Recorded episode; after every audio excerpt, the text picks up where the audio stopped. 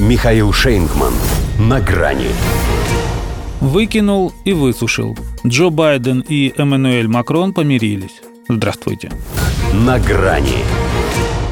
Я тебя выкинул, я тебя и высушу. Потому что так и бывает, когда за воспитание персонажа по имени Эммануэль берется пожилой мужчина. Все как в кино. Только они занимались этим по телефону. Один звонок, пару ласковых и 30 минут. Ровно столько старина Джо потратил на всю Генассамблею ООН. Видимо, его максимум. Хватило. Больше никаких обид. Мирись, мирись, мирись.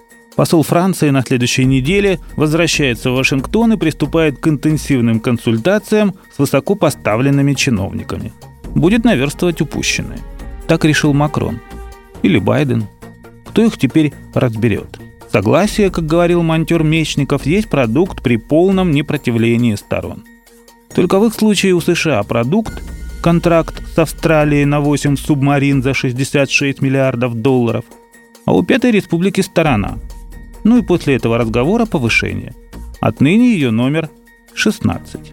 Впрочем, еще до звонка из Белого дома министр обороны Флоранс Парли уже дала понять, что сенсации не будет – Хоть в НАТО и отсутствует политический диалог, заявила она, приведя в пример эту некрасивую историю англосаксонского сепаратизма, но выходить из альянса Париж не станет.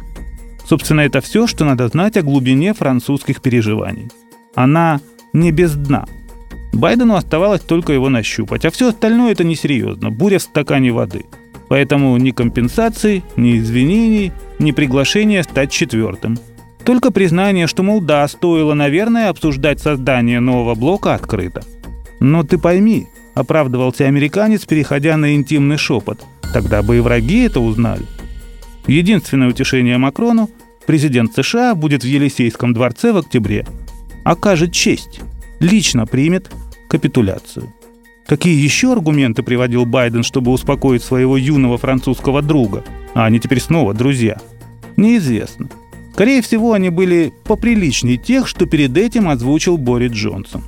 Тот, в подтверждении своих глубоких, как погружение американской атомной подлодки в австралийские воды чувств, издевательски порекомендовал неискоренимо любимой им Франции успокоиться и взять себя в руки. Словно речь идет не о ядерной державе, а об экзальтированной истеричке.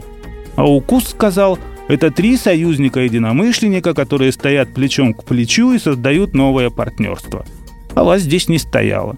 Утритесь, дескать, и не мешайте работать. В конце концов, не корову же при Ватерлоо проиграли. Мог бы закончить он. Но даже тогда Макрон бы промолчал. Эммануэль будто решил для себя, разговаривать буду только с их главным и не стану размениваться на его шестерок. Кстати, о возвращении французского посла в Канберру речь пока не идет. Да и Байдена это, похоже, не особо интересует. Ну, будут эти яйца лежать в его разных корзинах. Так это даже практичней. Тем паче выяснилось, что они совсем не крутые. До свидания. На грани с Михаилом Шейнгманом.